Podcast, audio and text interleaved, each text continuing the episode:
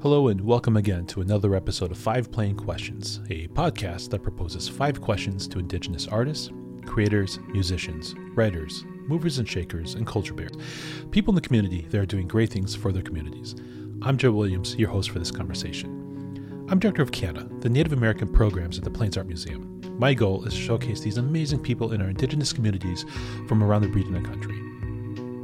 In our final episode of this mini series on education within the Indian Art Plains movement, uh, we're going to talk. We're actually going to do a, a roundtable uh, discussion between Inkpa Mani and Gerald Cournoyer, both previous guests on the the podcast.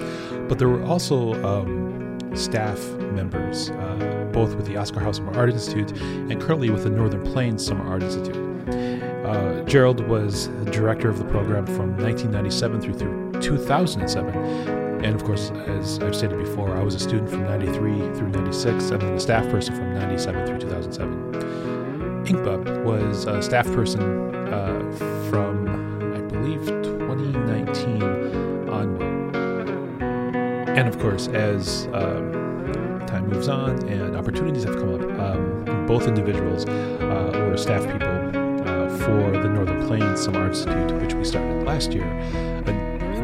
Of course, always meant to be in person, but because of the pandemic, uh, year one was basically a Zoom conference. And of course, currently we are uh, well into our second week of the in person uh, event here at Circle Nation School. So, uh, we we talked about uh, a number of, of issues pertaining to uh, education, advocacy, the differences in generation of artists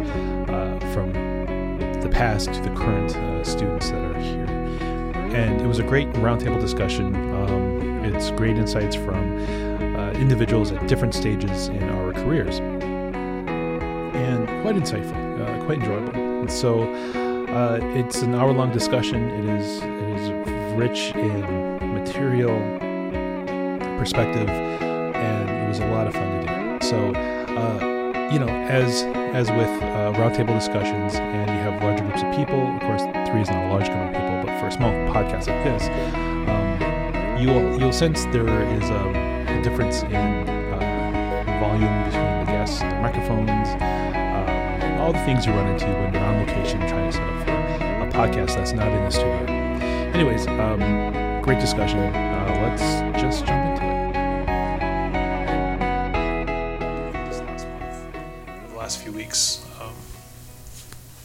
really sort of uh, brought back, I think, for probably both of us, um, kind of a return to this type of programming again, in a sense. I mean, we, we started last year again.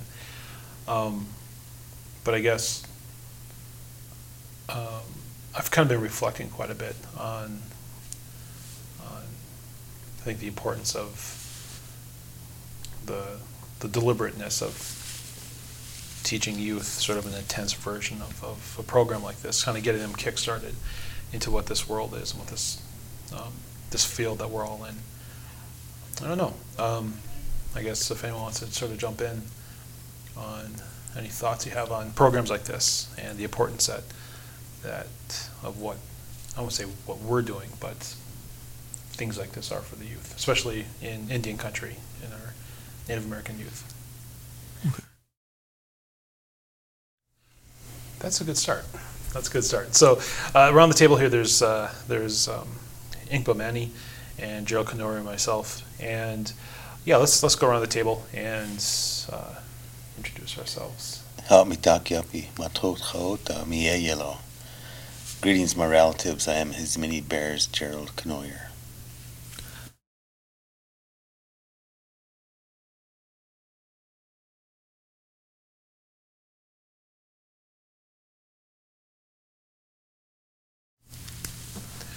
And I'm Joe Williams, the host of this podcast. Uh, both of you are past guests on this on this series. Uh, Gerald, you were the first guest of this series, and Inkpa, you were season one, um, August, I think, September, uh, right in there though.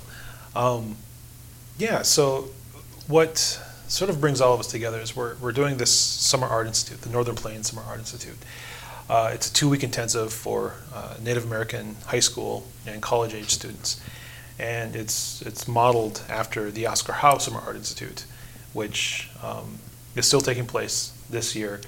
Uh, it was started by Oscar Howe in the 1960s, continued on by John Day, Robert uh, Alta Delacruz pen in 91, and it's been going uh, for the most part um, for 30 years now. But a program, any program, is limited in size and resources. And a few years back, um, we were able to secure the resources to start up a, a second program up in the Fargo Moorhead area. And currently we're in Wahpeton, North Dakota at Circle Nation School, where they're able to house us and support us to a, a degree. So Gerald, what does a program like this like mean to you? So why why would you want to be involved with something like this? Well, I think the next generation of artists, we've all had our mentors over the years, and I'm starting to read more, do more research on all of like the Dawes Act and what that meant in these Indian mission boarding schools when they started, like Carlisle.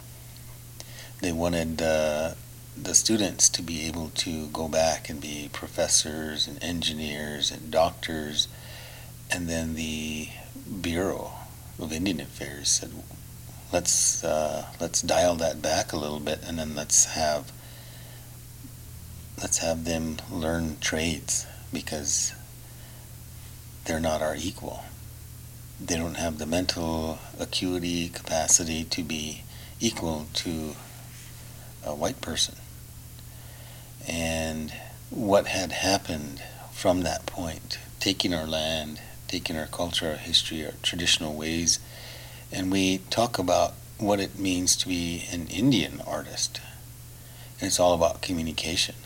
And we talk about knowing the history of where these designs came because they're so prevalent. There's all of these designs, geometric designs that have ceremonials that are tied to them. They came in dreams and visions. And the more information that we can give the next generation, the better off they're going to be because they are going to carry that forward. They are going to be sitting here in 20 years. We're going to be moving on to another phase in our lives, and they're going to pick this work up. They're going to say, How did you guys do this? And being a part of that um, I don't want to say legacy, but just being a part, continue on, continuing on with the work that Oscar was doing, and Oscar knew that it was important to teach the next generation. He spoke about the drawing, the process of drawing, and the process of painting, and he started small, just like we're doing, and bringing along artists and over the years it grew and it had a reputation. When we started our our days at Oscar Howe, some of the things that we encountered were left over from from previous uh, programs where students were just allowed to do anything. They were allowed to stay out late and they were allowed to smoke pot and drink beer, and that's not that's not a good program. The institution, the University of South Dakota, came down hard and wanted to get rid of the programming because the the art students were just wild, and we had to come in and we had to like clean that up. And then we started to started to see a turnaround at some point. Many of us that were teaching faculty well had MFAs and when you do these things, you usually get a couple of staff members that may or may not have a bachelor's degree. But we all made it a point to be at the top of our game.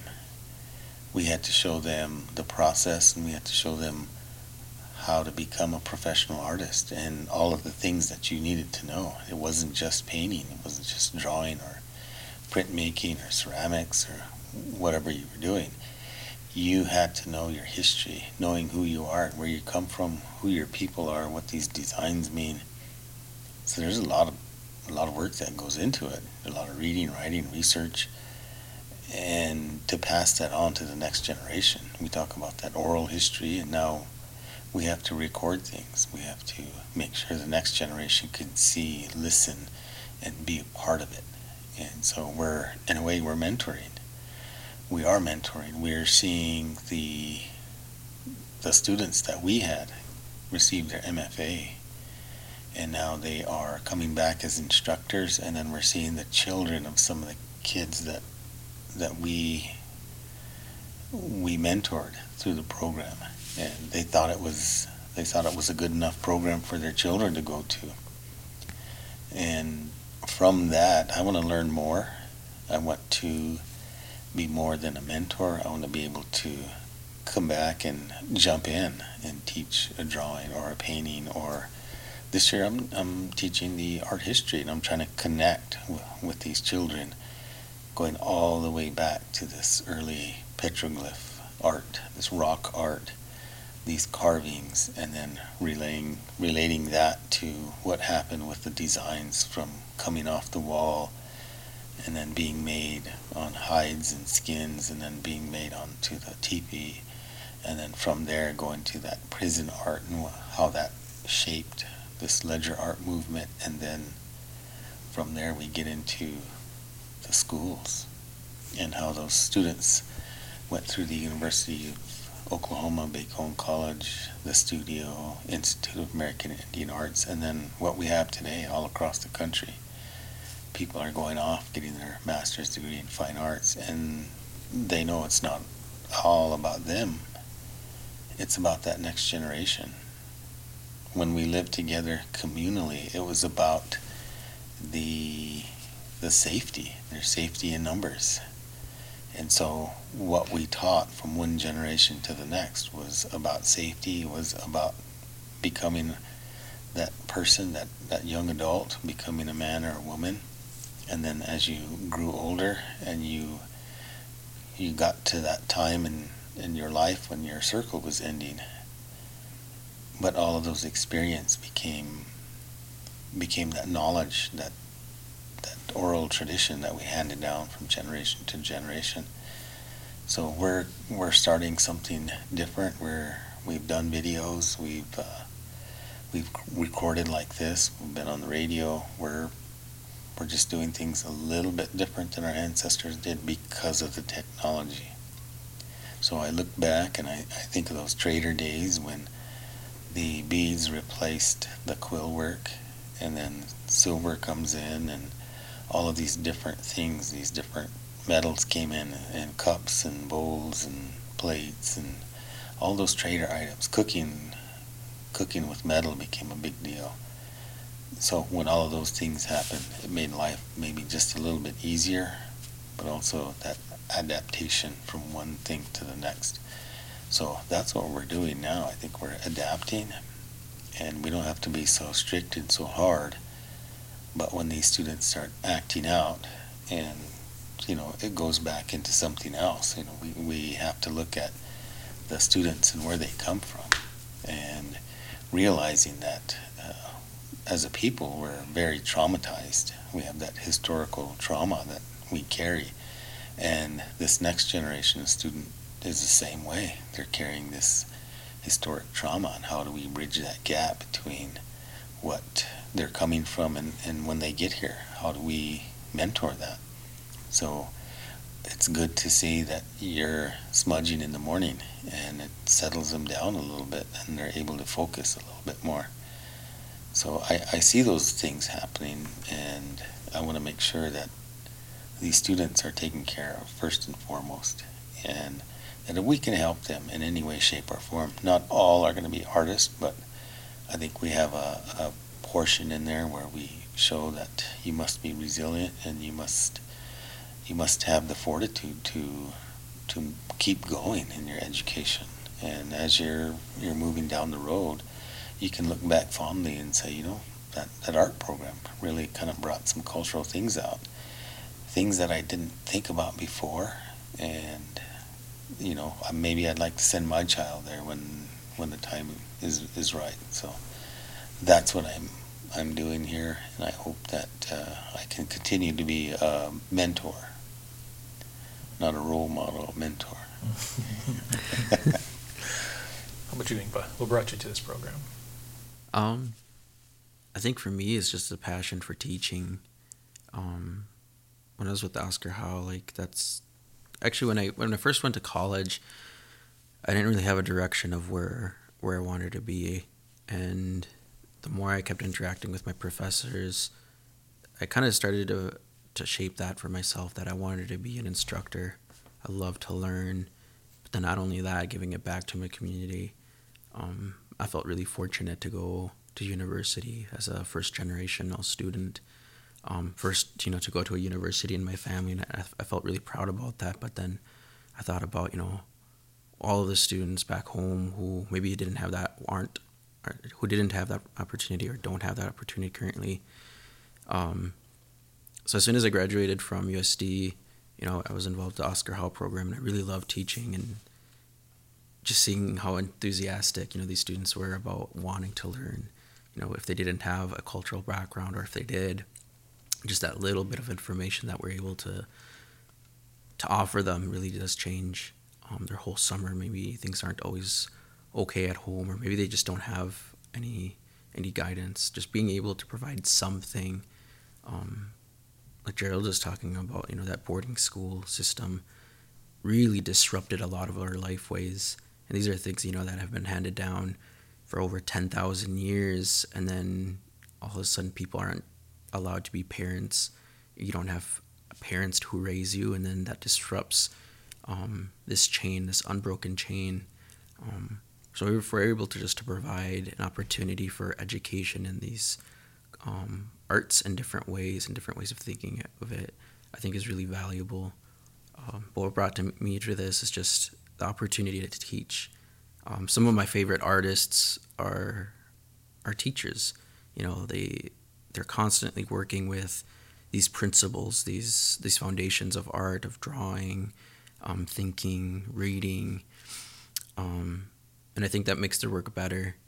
Um, so I'm always thinking about those those people who teach, like Oscar Howe, and what he's doing or what he did at the time. You know, to help that keep going. Um, and it's a pretty cool experience being here with the students there.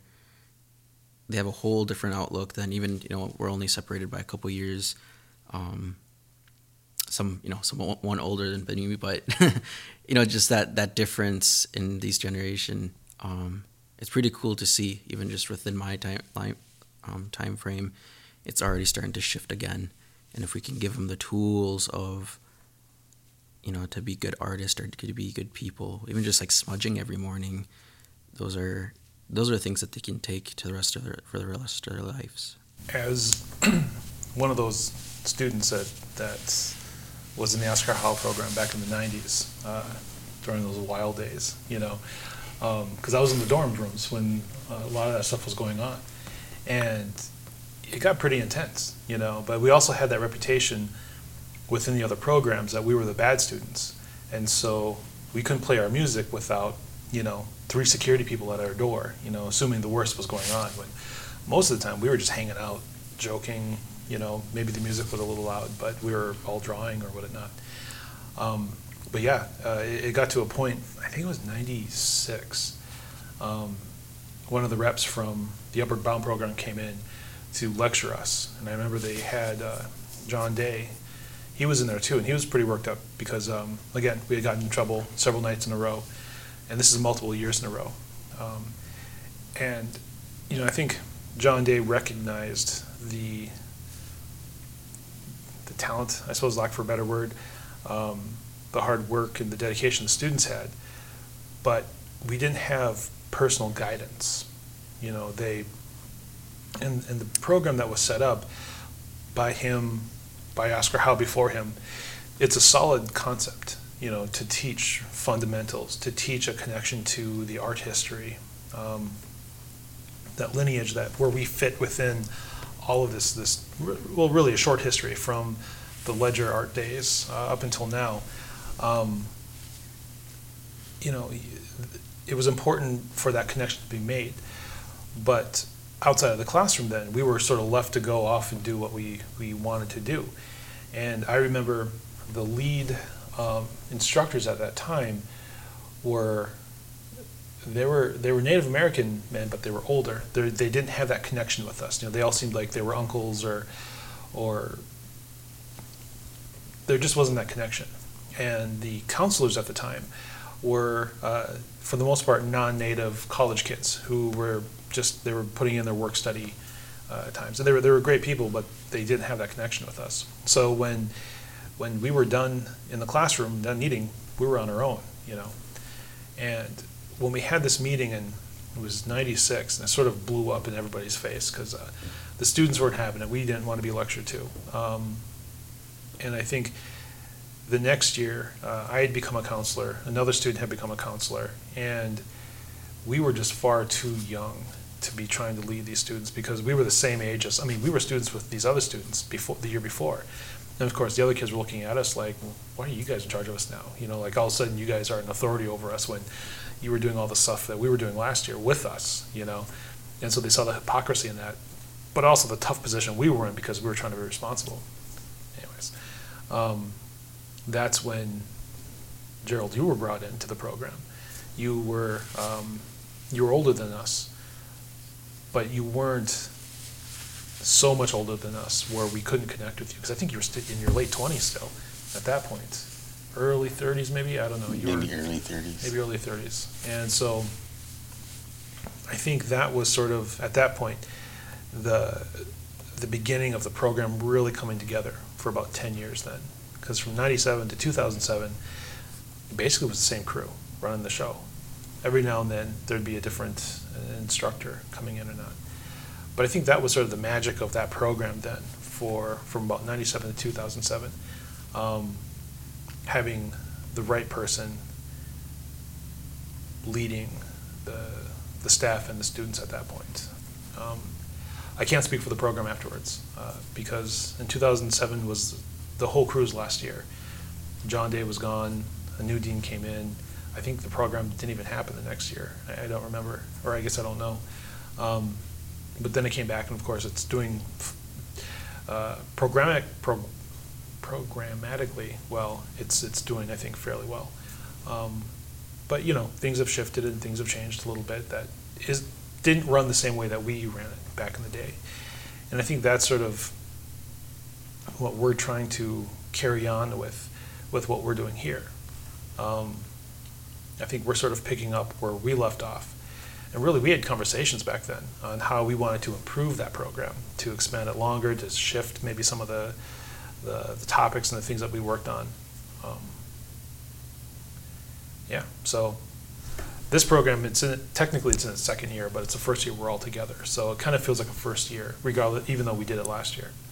But no, I think we've got a good mix here. You know, we have you from from the previous program. You know, we have young Inkpa, you know, who is uh, not the age of the kids. You know, so you're sort of in that that middle ground between. Um, you're young enough to connect with them, you know, but you're you're not quite like the old guys like us now, you know.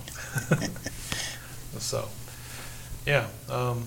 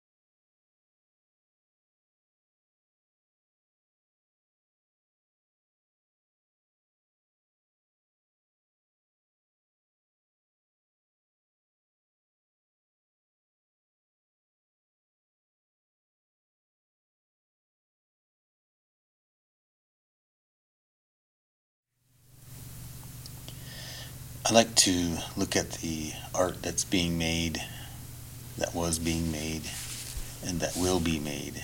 And I want to know that it has a spiritual grounding. There's color relationships, and everything has a symbolic meaning. So when I talk about that with today's kids, they're all into anime or they're into comic books or they're into something that we years ago, my generation, we weren't. We just didn't have that. It wasn't like we don't have the internet. We didn't have the internet back then, and just so many things that you can look up so much quicker. The information is so fast today, and long ago, uh, if you went to Sweat Lodge, would you know what that was about?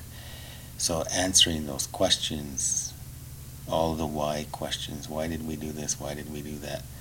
Learning the answers and then handing that off to the next generation and saying, you need to teach this. This has a steep, steep spiritual meaning, and these are the things that go with this. Uh, there's songs, there are things that you bring out only in very specific times, certain times, and being able to teach that and being able to see people like, oh my gosh, I didn't know that, you know, having that aha moment.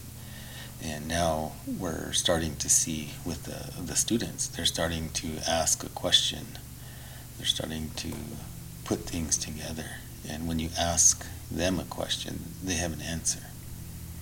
And they're starting to get the meaning of some of the things that, that they're looking at that are created uh, 150 years ago. So everything has a meaning, everything has a spiritual connection because you were always walking in balance. And we walk right by this duck on campus, it's right outside the door. And are we paying attention to what that duck is doing?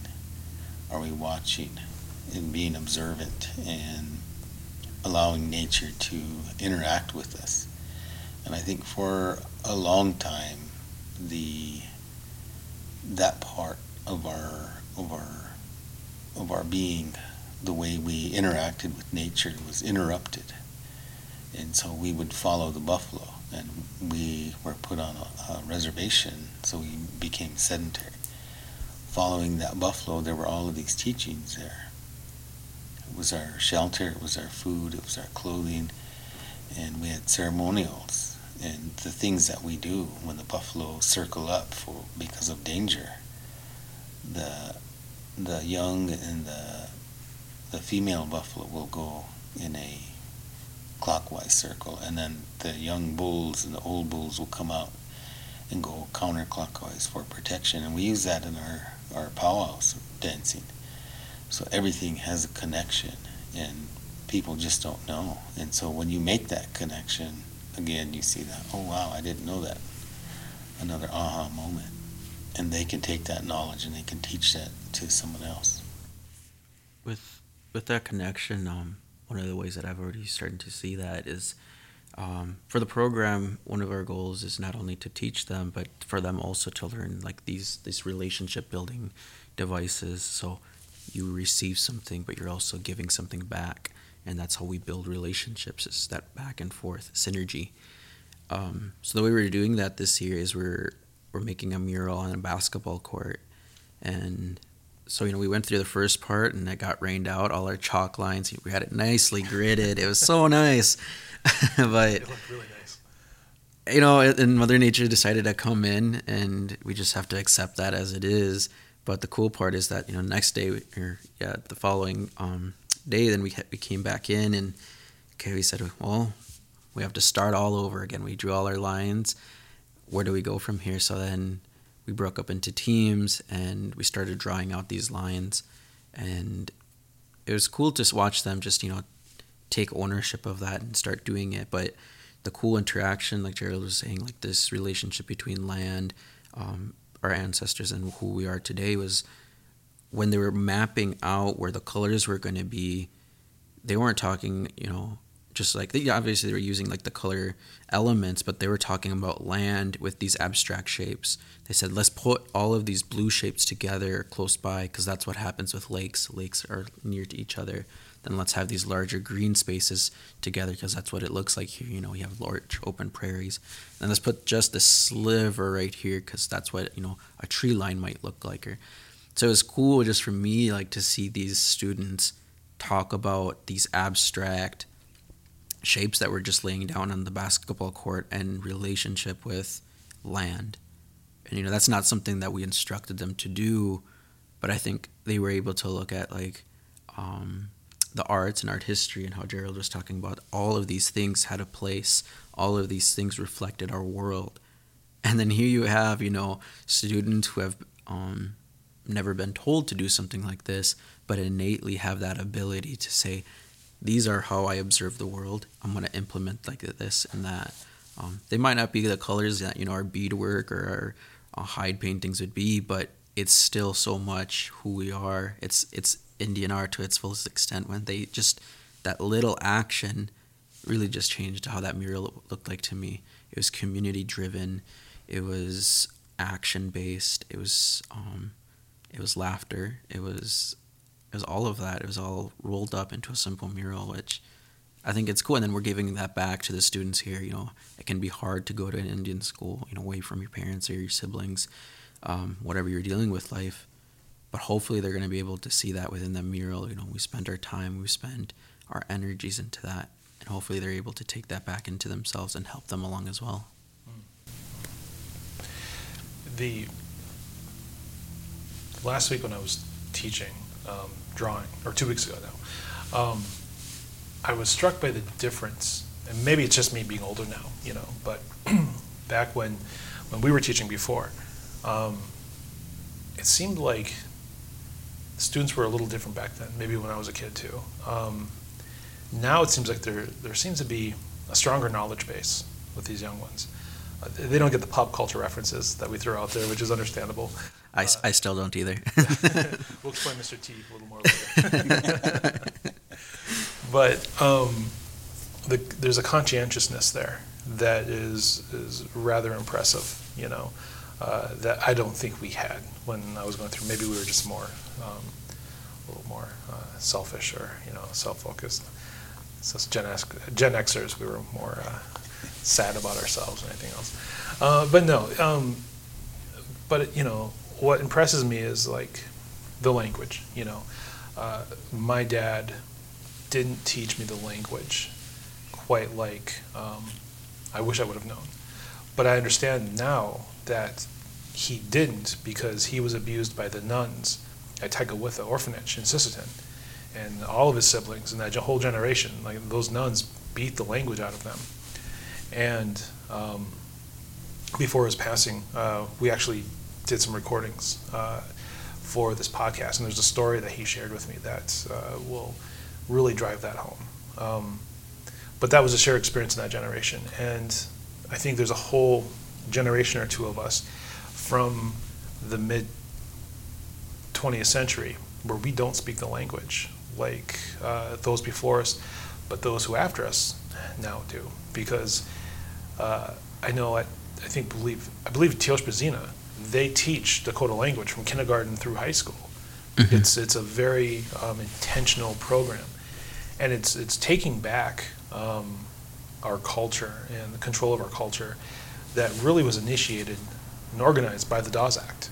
You know, the Dawes Act worked. It was set up and it, it did exactly what it was supposed to do to take from us. The BIA um, is doing exactly what it's supposed to be doing and making things difficult for us. And so it's it's about us taking control of our culture and our identity back. And it's through means um, that's driven by us, by these programs. You know, what Oscar Howe did and what we're doing now. Um, we're not waiting for the government to save us because the government's doing exactly what they've been set up to do. You know, and and I'm not I'm not trying to say you know that the government's trying to keep us down, but there were programs created by flawed men that um, you know it's it's making us feel like we are nothing more than apprentices to uh, technical masters um, doing different things. That's why Oscar Howe was not allowed to be in the art building at USD in the 1960s and 70s. He was forced to teach downtown uh, while he had a brand new art school uh, right, you know, the north side of campus there. And there's examples of that all along the way. Um, even even recently, you know, I mean, we've we've had a fight to have a place at the table. But I feel like this younger generation, rightfully so, don't need to ask for a place at the table. They just go and they sit there and they they share what they feel and their knowledge. I think that's a great thing. One of the things that I think about this program too is like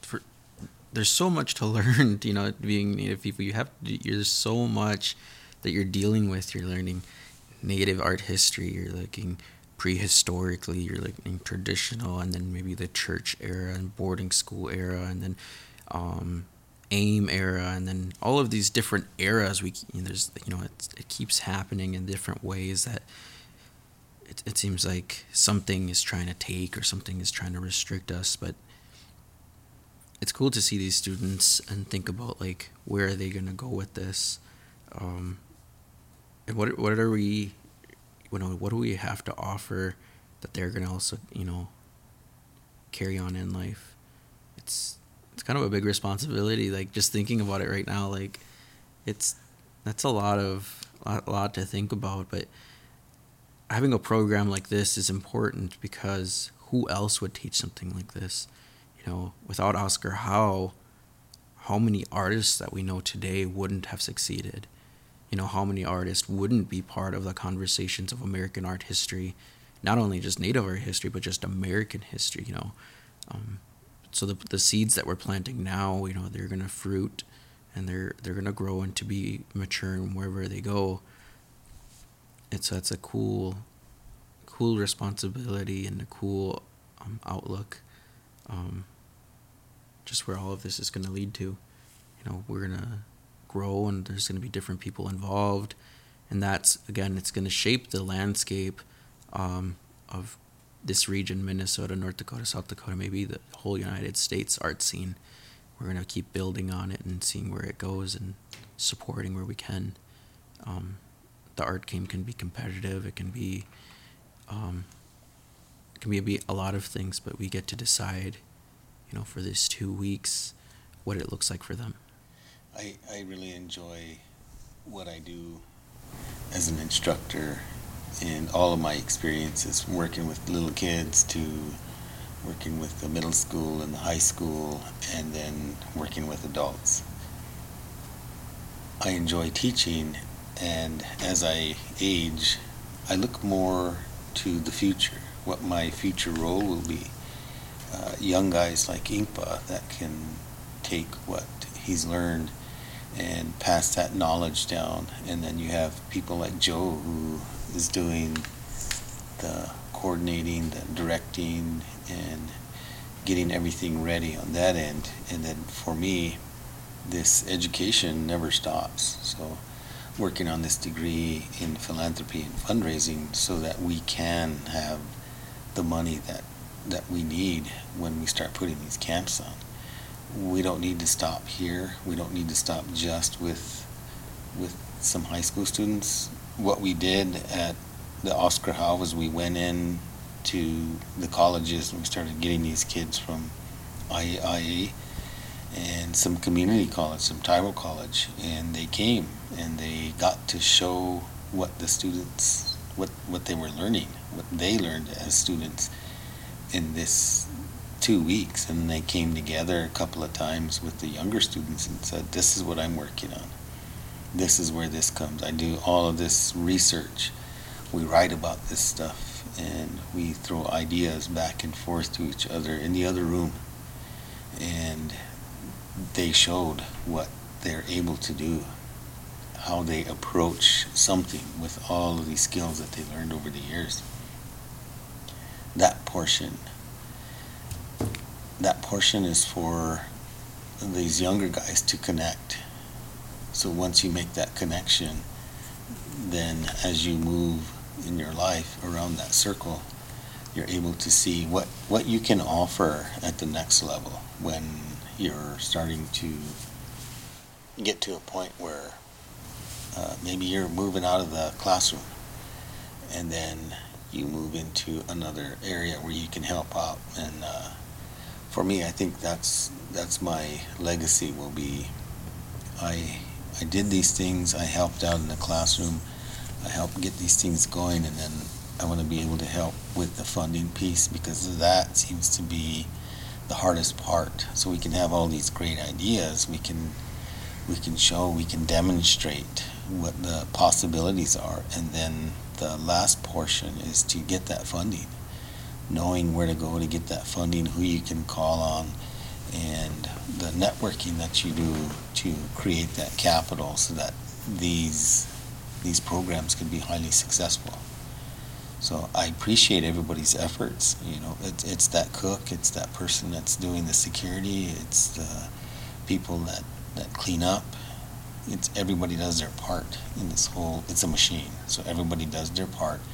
If one part is lacking then the vehicle doesn't go down the road. So we all have a part to play whatever that is and people will fill in wherever they need to to ensure the success of the program each and every year. And that's something that you learn. You can't teach that.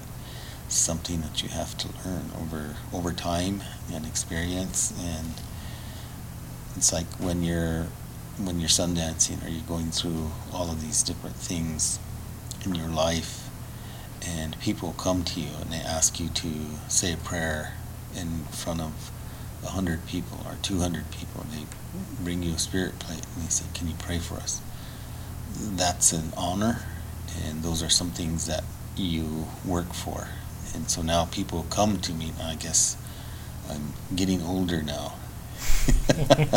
They're looking for an elder in the room. They said they come to me and say, Gerald, can you help us? We need an elder. So I, I can find you an elder.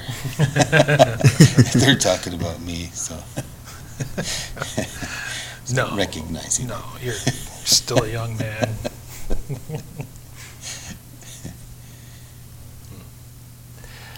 So I think, you know, as, as we're talking here um, and thinking about some of the things that we've talked about this week, I think it's also important to acknowledge that, you know, as, as we do work with the youth and we sort of push forward in programs, we also have a responsibility to the community.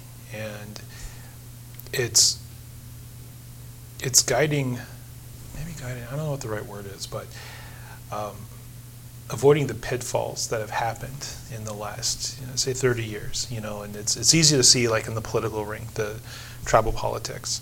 It's always the joke back home. You know, you get your get your cousin on on council. You know, and the family's good. And you see that in different organizations, different schools. You get these toxic leaders that come and play there. And they're in it for themselves, or they have a very narrow agenda that fits only them or their cronies.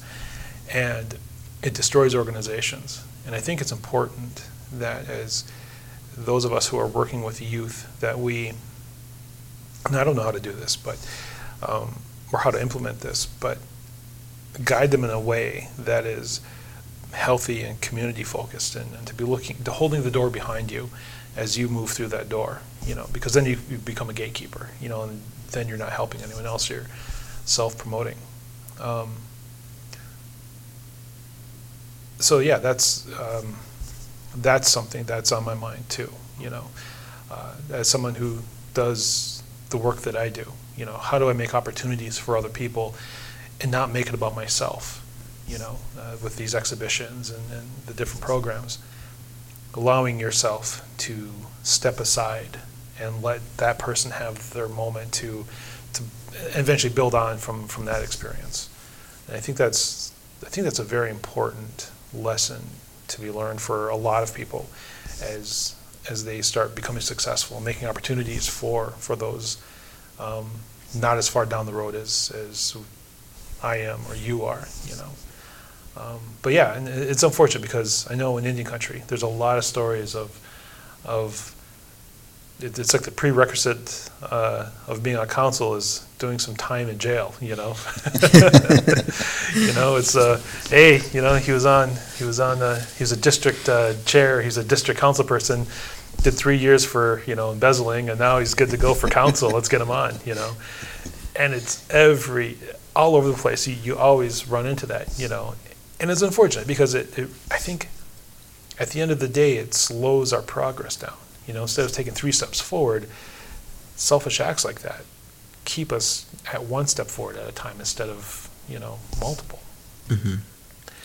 And and I joke about you know tribal politics, but I think it's something that I think it doesn't matter what reservation you're from, we can all relate. As soon as I talk about that, we can all think of that you know of, of that one individual or those two individuals that have done that. So I don't know. I think I think we need to be intentional in our planning, you know, and, and supporting each other. And that's that's some of the conversations I have with a lot of the artists uh, on this program, is that they take a lot of heat as they make steps um, in the art world. You know, they they move into galleries or they they get agents. You know, and, and those who maybe aren't at their level of success, however you measure that, they get a little jealous and they say, well, why does that person get to do that? You know, why do they have that? You know, and not me? And it turns into a sort of like a crabs in the bucket kind of mentality. When in fact, a lot of those individuals who are doing well, they kind of ha- sometimes maybe have a, the responsibility of taking that heat, so they can normalize that success for other people. You know, um, I I always encourage people not to be. Don't worry about being, being the first person to be to doing this or the first person to, to be recognized as that just be the person that's doing it. You know i think it's just important for someone who's showing at a place or having a certain level of success. It's just important to be the hundredth person doing it as it is the the first or the first dozen people doing it because you're doing it you know. You're showing up and doing the work.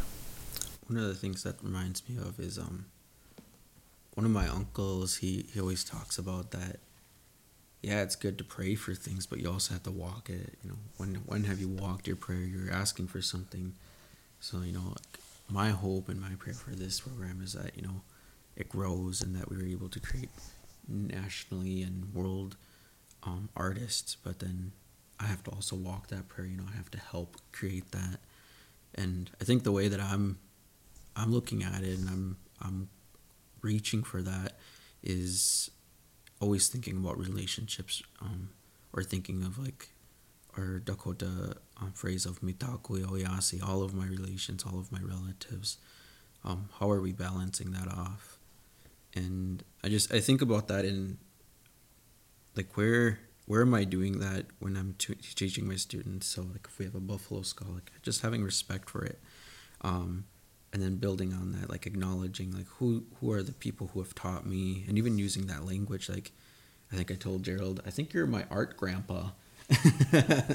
And what i meant is like you know he like i learned a lot of things from keith braveheart when i was at usd and and then we're talking with him like you know he had also learned from keith or from um, gerald and then gerald had learned from someone and we can trace to these people like we talked earlier of where we're we're being handed down these things. But even just using that language like an art grandpa sounds weird, but I like to think about it that way because we're building relationships with people. We're building relationships with these, with these students, and when we go out, you know, into the world, I think there is a need and a want for, you know, that that family or that kinship system in some form and people recognize that when they see that that that's a good thing that's what people gravitate towards um, as native people we, we always gravitate towards laughter and family and, and those things and i think that's good like just think about it how is this a relationship that we're building on we're helping these students build relationships whether they come from wisconsin or pine ridge or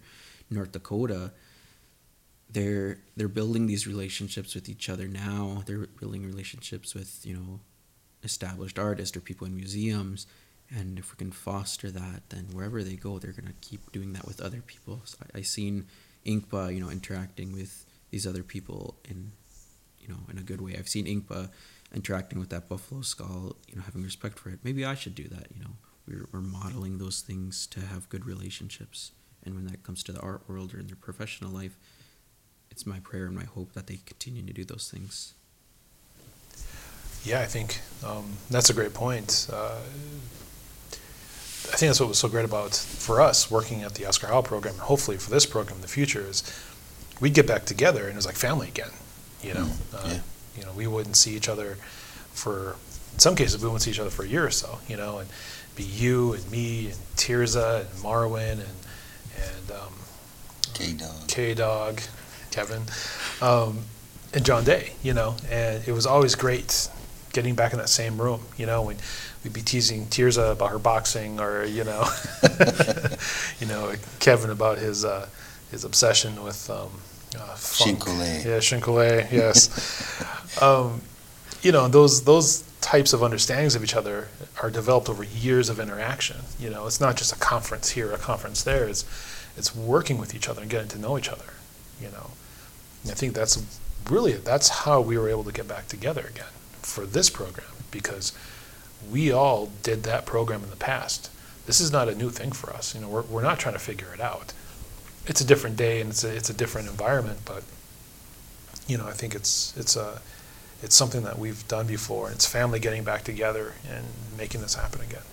And I think that's like an element of the indigenous um, th- um, thought frame or that theory of teaching at Point Indian art is we're looking at relationships again. Like we're we're building that, we're helping them establish that, and yeah, it can go so many ways. And you know, boarding school got us away from even saying like your third cousin isn't your cousin. You know, but if we can just acknowledge, or you know, if we can introduce that type of language and just normalize it within these camps or wherever we're interacting with, and like, yeah, I, can make anybody my cousin. I can make anybody my uncle. Um, not moving away from that nuclear family setup, and that's the only system, and expanding that circle wider and mm-hmm. wider, and seeing you know who fits within that. Mm-hmm. It it just helps. I think looking into the future, I think about a portfolio day when we can go across reservations and we can pull together art teachers and art students and we can have a portfolio day and help those students get ready for college, university, art programs. And that's what this is designed to do. And I think back to the old guild where you took these students in when they were young and you taught them how to draw, you taught them how to paint, you taught them how to prepare things, you taught them, you know, we're doing ceramics, we're doing glass blowing, we're doing whatever, but we're we're teaching them a new skill. And so where they go from here is up to them. And if they need guidance, they can turn around and a lot of our students would ask for letters of recommendation and they would ask for some guidance on something, and so they always got a hold of us. And you know, it's it's amazing to see we help students in art, but we help students in life. So not everybody's going to be an artist. Everybody's going to be a pro- productive member of society one way or another, I believe. And that's my hope for our students whenever they walk in that door. If they choose art, that's great. If they don't, you know, we're still going to encourage them no matter what they do. And I, I really like seeing their development, seeing their growth. Some are going off and getting master's degrees, and that's awesome. It'll be interesting when we start to see them coming and, uh, like Joe talked about, you know, it, it's their time, and we know where we're going. You know, we're gonna step away at that point and let them take take this on and see where they take it. Um, it was a big giant step when we brought those college students in, and we did that for one year right at the end. But it was awesome. I mean, the Oscar Howe never had that before, and we pulled that off, and it was great. And they received college credit. What's going to happen with this program? I think we can do something similar, and I think we can incorporate uh, more tribal art programs and all those partnerships. So as we move on, you know, I, I, I'm excited for the future. Well, um, we're coming up to the hour mark. um, I just wanted to, to ask you two and for any closing thoughts. We'll start with you. I guess my my dream for this program is just, you know, kind of being at the stage where Joe and Gerald are, in, and being able to see the impact that they've had on all of these people's lives. But I hope that, you know, maybe I get to see a day when one of the students here, you know, gets to have a major landmark exhibit somewhere or you know are, are showing in asia you know and they're bringing all the other students with them you know. Maybe three of those students are showing in asia in a group show and just sharing everything that we've helped and create. That's that's kind of my dream for this program and to just see it grow more seeing you know people of, of this area see it as you know a place that they want to send like you guys said their kids to maybe their grandkids to um, that's my dream for that. My dream has always been to watch the next generation of artists grow through college or university or art institute, and then when it's their time, they come back and they want to take over because they had such a good time. So I look at Henry and I look at Keith down at the Oscar Howe this year. They they took over that's what this program is supposed to do. So in a sense, you know, I, I feel proud. I, I really do feel proud that these two young guys came came through the ranks and and now they're doing it. They're having an impact on all of these kids, and it's awesome. I mean, I just I felt so proud. So that's what I want to see here. I didn't even think about that at that moment when the four of us were standing next to each other. You know, there was two generations of Oscar Howe uh, right there, you know.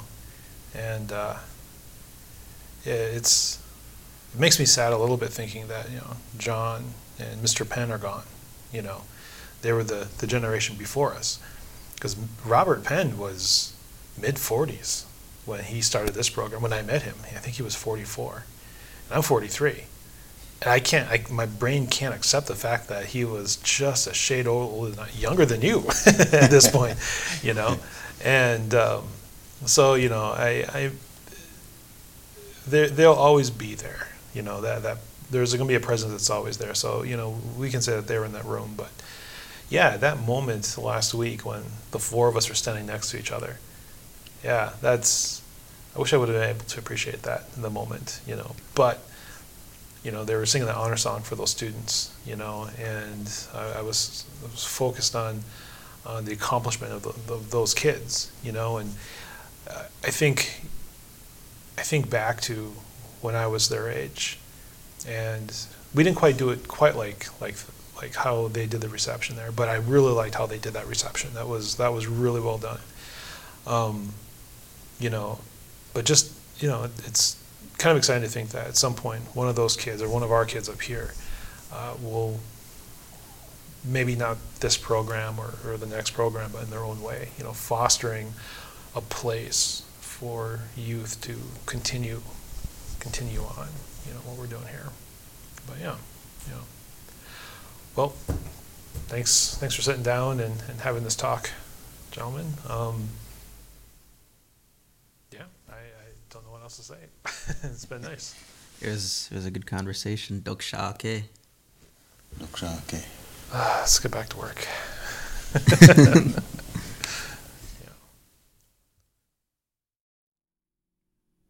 And that does it for this episode of Five Plain Questions. I want to thank Inkpa and Gerald for their time and sharing their stories with with us um, this week. This was a lot of fun. Uh, doing a roundtable is new for this podcast. Um, it's not something, of course, we'll do every week, but uh, this is something I really enjoyed. And I actually wanted to do something like this a few weeks ago when we when I attended this uh, this discussion on Robert Penn on his exhibition um, at the Dahl Art Center in Rapid City, South Dakota. Uh, a group of, of us got around. We were sharing stories about Mr. Penn, and um, I think that would have been something that would have been wonderful to capture. But um, you know, um, uh, it wasn't, and, and that's fine. It was for us in the room who knew Mr. Penn. Um, so it's uh, it, it was a great little mini series I think that we did, uh, sort of a change in pace, maybe a little insight on myself, but also what is very important to me and I think our community, and that's a focus on educating our young artists um, to be able to show them that they do have a place within this tradition. And that the lineage between the early artists and them today and those who are coming after them is not as long and as ancient history as I think it's often thought about. Uh, the quote that uh, John Day had last week was um, the, the birth of Oscar Howe back in the early 20th, 20th century seems like a long time ago from a young person's perspective. I now understand what that uh, quote means 20 years later. So, um, so yeah, you know, it's it, this was great, and of course, we will be returning back to normal um, episodes starting next week. During this whole process, we've recorded some uh, interviews with some young counselors and artists, and those will be shared moving forward, but as regular episodes, not as part of this special um, uh, mini series within this podcast. So that does it. Uh, Inkpa, Gerald, thank you so much. More importantly, I want to thank you for joining us and spending your time listening to what I feel is a very important story and perspective from our community. So please join us next week as we speak with another incredible person. I'm Joe Williams. You can find me on Canaa, that's C A N A A, Creativity Among Native American Artists on Facebook, Instagram, Twitter, uh, or at the plainsart.org website. There you can see our programming, our past videos, and these podcasts. That being said, uh, the Plains Art Museum right now um, has got something really unique happening. Um, on Friday, we're going to have a reception for these artists, these young artists, with the Northern Plains Summer Art Institute. It's going to be on the third floor of the C4C Gallery, and it's going to be up through September 3rd, I believe. With that said, there are three Indigenous exhibitions at the Plains Art Museum. I do, I feel pretty confident saying that this is the first for the museum, that it has three exhibitions in the museum. Now, they're not in the main galleries. Uh, gallery one has um, an exhibition from our collections, and gallery two and three are closed right now as a new exhibition's coming in. So we don't have the main galleries, unfortunately, but we do have three exhibitions in the museum. Roger Broer, Laura Youngbird, and of course our Northern Plains Summer Art Institute students. So if you want to see the museum with the, uh, both the, the most that we've had at one time and I guess uh, ratio wise, the most uh, Indigenous exhibitions in the museum, uh, now's the time. Uh, um, Roger's exhibition is up until uh, mid July. Laura's is through I believe October, this one is up uh, throughout the summer. So it's a good summer at the Plains Art Museum. There's a lot of Indigenous representation. Uh, that being said, this Friday at 11:30 on June 25th, uh, 2021, uh, we're having a reception for these young artists. If you can make it, please come. Uh, refreshments are being served, but it's great to honor these young people who have really taken on this this really intense program. It's a big task to leave home to do something that's new kind of scary. Uh, and they've done amazingly well. It's been a great two weeks, and we would like you to come and show up and um, celebrate with them. So please do that. Uh, if you have suggestions for someone to interview, uh, please find me at that reception and let me know, and I'll be happy to uh, to uh, reach out to those individuals. All right, you take care, and we will see you next week.